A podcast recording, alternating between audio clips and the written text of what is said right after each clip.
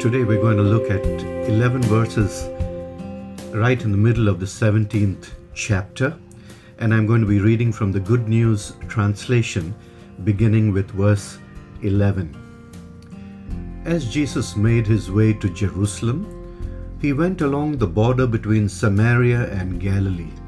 He was going into a village when he was met by ten men suffering from a dreaded skin disease.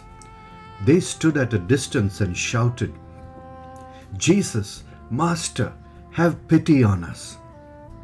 Jesus saw them and said to them, Go and let the priests examine you. On the way they were made clean. When one of them saw that he was healed, he came back praising God in a loud voice. He threw himself to the ground at Jesus' feet and thanked him. The man was a Samaritan. Jesus spoke up. There were ten who were healed. Where are the other nine? Why is this foreigner the only one who came back to give thanks to God? And Jesus said to him, Get up and go. Your faith has made you well. Some Pharisees asked Jesus when the kingdom of God would come.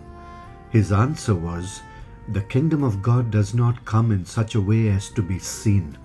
No one will say, Look, here it is, or there it is, because the kingdom of God is within you. Lord Jesus, we thank you for this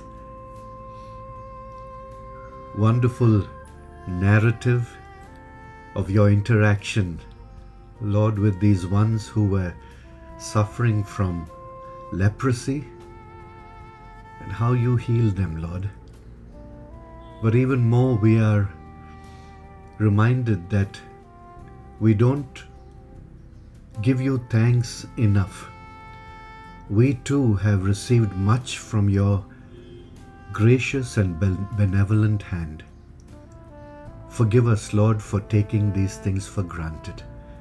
And we want to say today, thank you for everything that you do in our lives. Specifically, Lord, for the things that you have done yesterday, which we just pause and allow to bring back to our mind. Thank you for that, Lord Jesus. Again, it's in your holy name that we pray. Amen.